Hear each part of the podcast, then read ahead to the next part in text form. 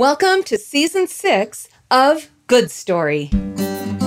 A good story takes us on a journey. It reminds us of where we've been and shows us where we could go. A good story makes us feel and inspires us to act. Welcome to the Good Story podcast, where everyday stories that make you laugh, cry, or feel slightly uncomfortable will leave you inspired as Kirsten King tells true stories and teaches truth.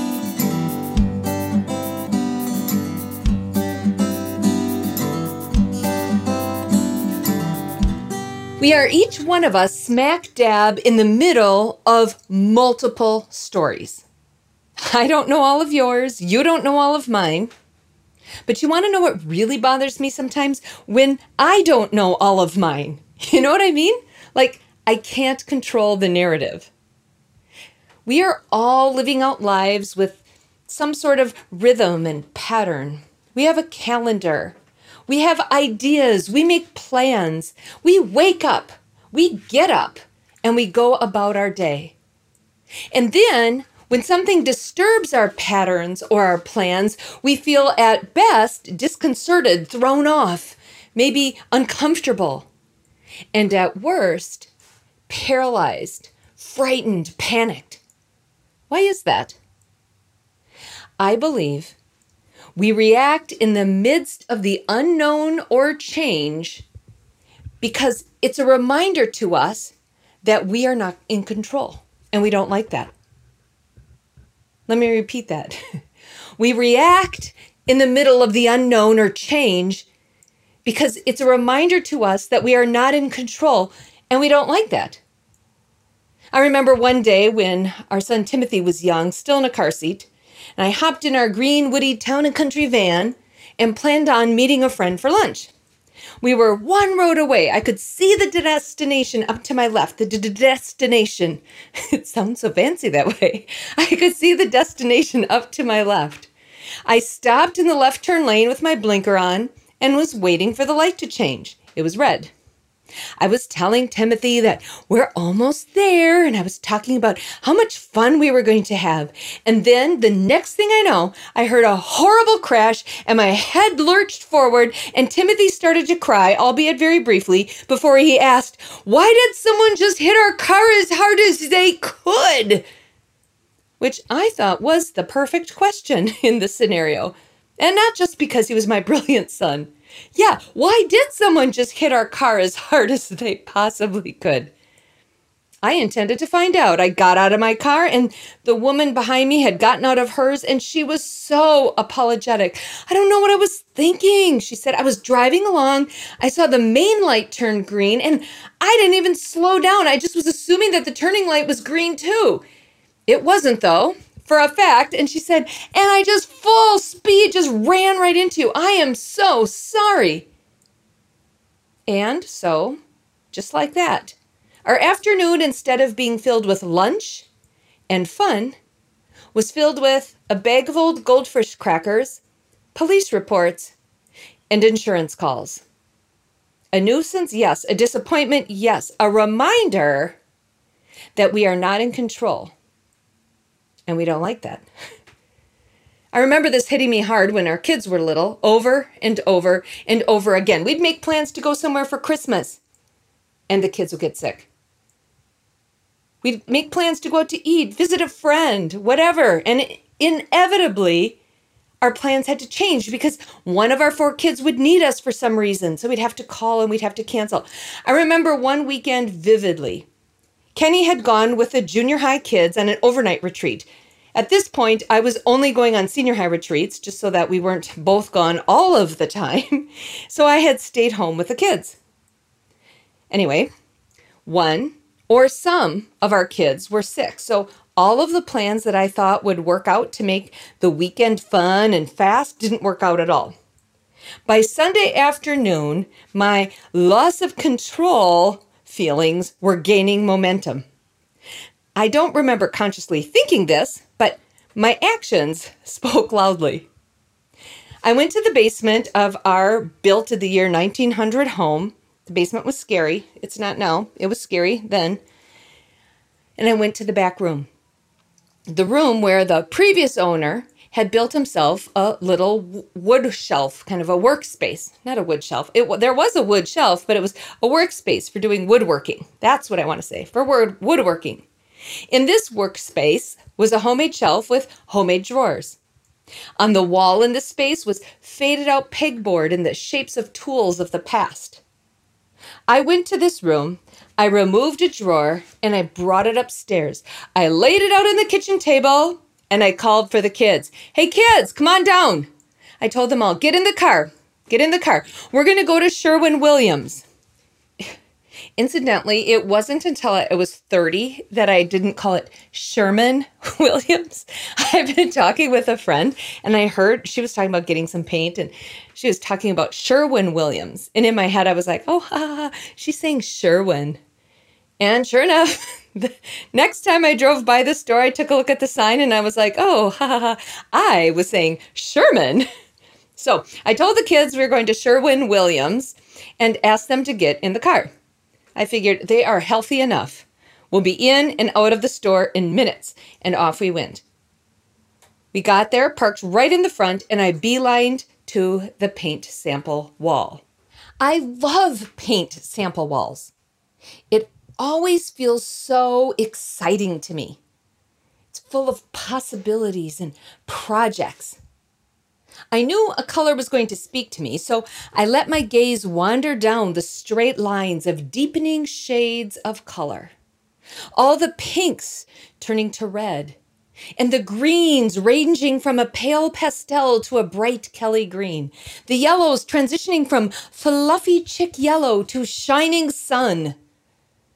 I perused those more for my enjoyment and sense of giving them all a fair shake before I traveled to the rows of blue, where I knew there was some hue waiting to grab my attention. And sure enough, somewhere between robin's egg and electric, China Sea Blue called my name. I grabbed a can of paint and asked for it to be mixed and stirred. I looked through children's room wallpaper books to keep my kids occupied, and after paying my bill and grabbing my stir stick, I was on my way. What is it about getting a stir stick? I'm like, I got this for free. I don't know. I love getting stir sticks with my paint. The kids piled in the back of the van. Then, when we got home, they ran out of the van and they ran up to their rooms to get their pajamas on. I'd promised them something special, like a treat or a snack or something exciting, if they did it really fast, and they did. While they were doing that, I grabbed old newspapers and put them down in my family room. I cracked a window open and I got the drawer from the basement I had retrieved earlier. I set it in the middle of the paper, put my paint can down, and ran upstairs to give the snack, then encourage the toothbrushing. I read a story, I sang songs, I said prayers, and I got the heck back downstairs as fast as I could, and I did. I turned on the TV and I watched whatever I wanted to. I opened the paint, stirring it slowly with the paint stick, admiring the swirls. I love that moment. I really do. I took my brush and I started transforming this old workroom drawer into a modern day shelf. I finished and it felt great. I had that shelf for years. I hung it up on the front entry wall, trading out the things that were in it to match the seasons. It was so dorky. But it felt great then. But I was done too soon. So I grabbed a lamp that I had had for quite a while and didn't really know what to do with it. So I laid down some more newspaper and decided to paint it China Sea blue too. I found another shelf. I got more paper and I painted that. I painted a napkin holder. And then I found a crate and painted those as well. I sat back on my heels and admired my work, glancing up at the TV to see what I was missing, when I heard the back door open. I heard Kenny drop his duffel bag on the kitchen floor, and before I knew it, he was standing in the doorway. I can't quite describe the look that was on his face. He wasn't disgusted, he wasn't surprised, he wasn't necessarily impressed. I would say he was mostly questioning. I followed his eyes as he looked at the drawer, and then the shelf, and then the lamp, and the napkin holder, and the crate. He looked at me and said, What? Where were these things? I told him about the drawer. Apparently, he had been thinking we could put things in that drawer. Who knew? Not me. We never had that discussion. Which, honestly, as I think of it now, it's probably a discussion you don't need to have. So, do you think we should be putting things in this drawer, or should we just take it out and hang it on the wall? What do you think? Let's let's think about that. No, and it's China Sea Blue. It's a shelf now. I told him about the weekend. I told him about everything that I had planned that was canceled. And I looked at him and I said, Nobody can cancel this. You can't take this away from me. These things are here to stay China Sea blue until I want it otherwise. I think of that day often, actually. I sometimes have to pause and say, hmm, is this your new China Sea blue? I honestly think that's th- why things like playing video games or something is so addictive. Everything else might be going crazy around us, but man, if I can log into Animal Crossing and sell a few fish, maybe for a moment I can think things might be okay. But may I suggest an alternative that I have found to be both fascinating and freeing? I said earlier that we react in the midst of the unknown or change because it's a reminder to us that we are not in control. What if our reaction, we're all reacting, what if our reaction, instead of finding something we can control and doing that, was instead surrendering the idea that we ever had control in the first place? What if? Let me repeat that. What if in the midst of the unknown or change, our reaction isn't finding something we can control, but is instead surrendering the idea that we ever had control in the first place. Now, I am not saying in the midst of crazy that we don't maintain routine that we don't keep moving forward in the things that we know to be true. I'm not saying that. I'm just saying if we're reacting in a way that we're just kind of grasping and grabbing and not surrendering or relinquishing, we might miss the mark. This idea of surrendering is, is interesting. Some people think of it as giving up. Oh, I surrender. But by definition, it's more of a giving to. To surrender is to relinquish possession or control of something to another. To give up in favor of another. To give up voluntarily to another. And the last one, to abandon, to resign oneself to something else. What an awesome picture. In the midst of change and things we can't control, we can surrender the idea that we have ever had control in the first place to to what? To whom? To the one who is always in control. And once we do so, our reaction now is to rest in the fact that we aren't in control and we let Him do His work. This is a horrible example, perhaps, but I'm going to share it anyway because it has stuck in my head. It's when I do, it's about doing laundry. When I do laundry, this is okay, but when I do laundry, honestly, almost every time I toss in the soap and the clothes and I shut the lid, I walk away thinking and sometimes saying, okay, do your work so I don't have to. it's not like I ever hand washed all or any of our clothes, but I'm recognizing that I can throw in something that's filthy and later get it back clean because the machine is doing work on my behalf. I never once go upstairs and stop and say, Oh my gosh, do you think my washer is spinning now correctly? Is it spinning? Do you think? Do you think it knows about wash cycles? Is it going to be hot? I mean, I pushed hot. Is it going to be hot or is it going to go to cold? What's it going to do? I mean, I pushed the cold button. Is it going to drain out when I get down there? Is it going to drain out? I never get worked up about this. I've relinquished my clothes to the washer. I've surrendered them to my Maytag, knowing it is at work, which gives me the peace of mind to go on doing another task. And this is the way we can surrender to our unknowns and changes. We can bring them before the Lord. We surrender them to Him.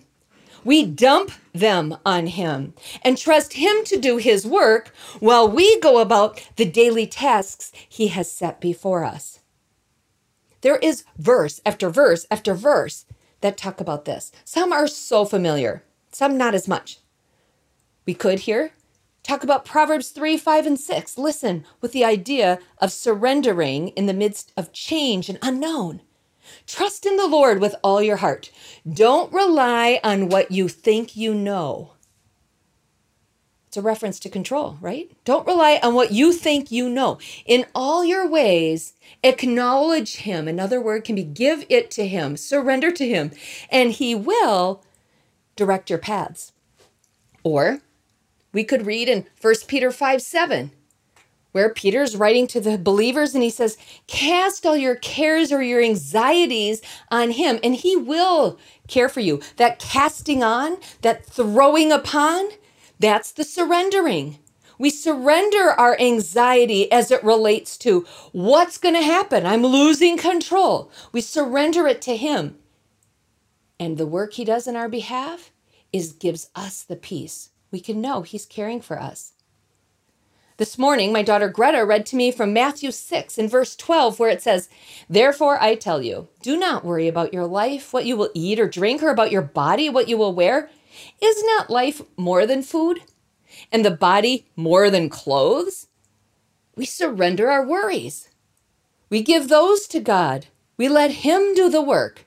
We don't get freaked out when we feel like we've lost control of our circumstances. Because listen, they were never ours to control in the first place. Our circumstances are never ours to control in the first place. Instead, we trust, we surrender. And finally, the verse I'd like to finish with is found in Matthew 16, verse 24. Then Jesus told his disciples, If anyone would come after me, let him deny himself and take up his cross and follow me. This is the invitation we have. If we are to follow Christ, Jesus tells his disciples, he told the disciples then, and he tells us as his disciples now, if you want to follow me, if you want to come after me, following me, deny your own agenda, deny your own interests Deny these things, surrender instead to God and His intentions, and follow Him. Not follow the own path we've made for ourselves, not try to control all that is around us. We surrender ourselves to God. Over these past few weeks, I have been reminded to practice this day after day after day. The unknown or change is a reminder to me that I am not in control and I am going to react. Will I China Sea blue it? or will I surrender any thoughts that I was ever in control in the first place to the one who is always so? I choose that. And with that, honestly, comes peace that goes beyond understanding and grace that supersedes the need to control. Lord Jesus, you know my heart.